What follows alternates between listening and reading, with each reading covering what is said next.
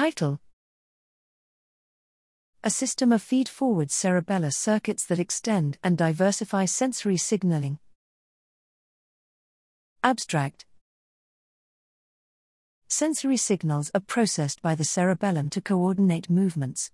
Numerous cerebellar functions are thought to require the maintenance of a sensory representation that extends beyond the input signal.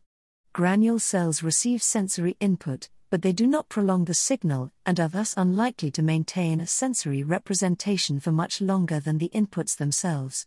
Unipolar brush cells, U B Cs, are excitatory interneurons that project to granule cells and transform sensory input into prolonged increases or decreases in firing, depending on their on or off U B C subtype. Further extension and diversification of the input signal could be produced by U B Cs that project to one another, but whether this circuitry exists is unclear. Here we test whether U B Cs innervate one another and explore how these small networks of U B Cs could transform spiking patterns. We characterize two transgenic mouse lines electrophysiologically and immunohistochemically to confirm that they label on and off U B C subtypes and crossed them together, revealing that on and off U B Cs innervate one another. A Brainbow reporter was used to label U B Cs of the same on or off subtype with different fluorescent proteins, which showed that U B Cs innervate their own subtypes as well.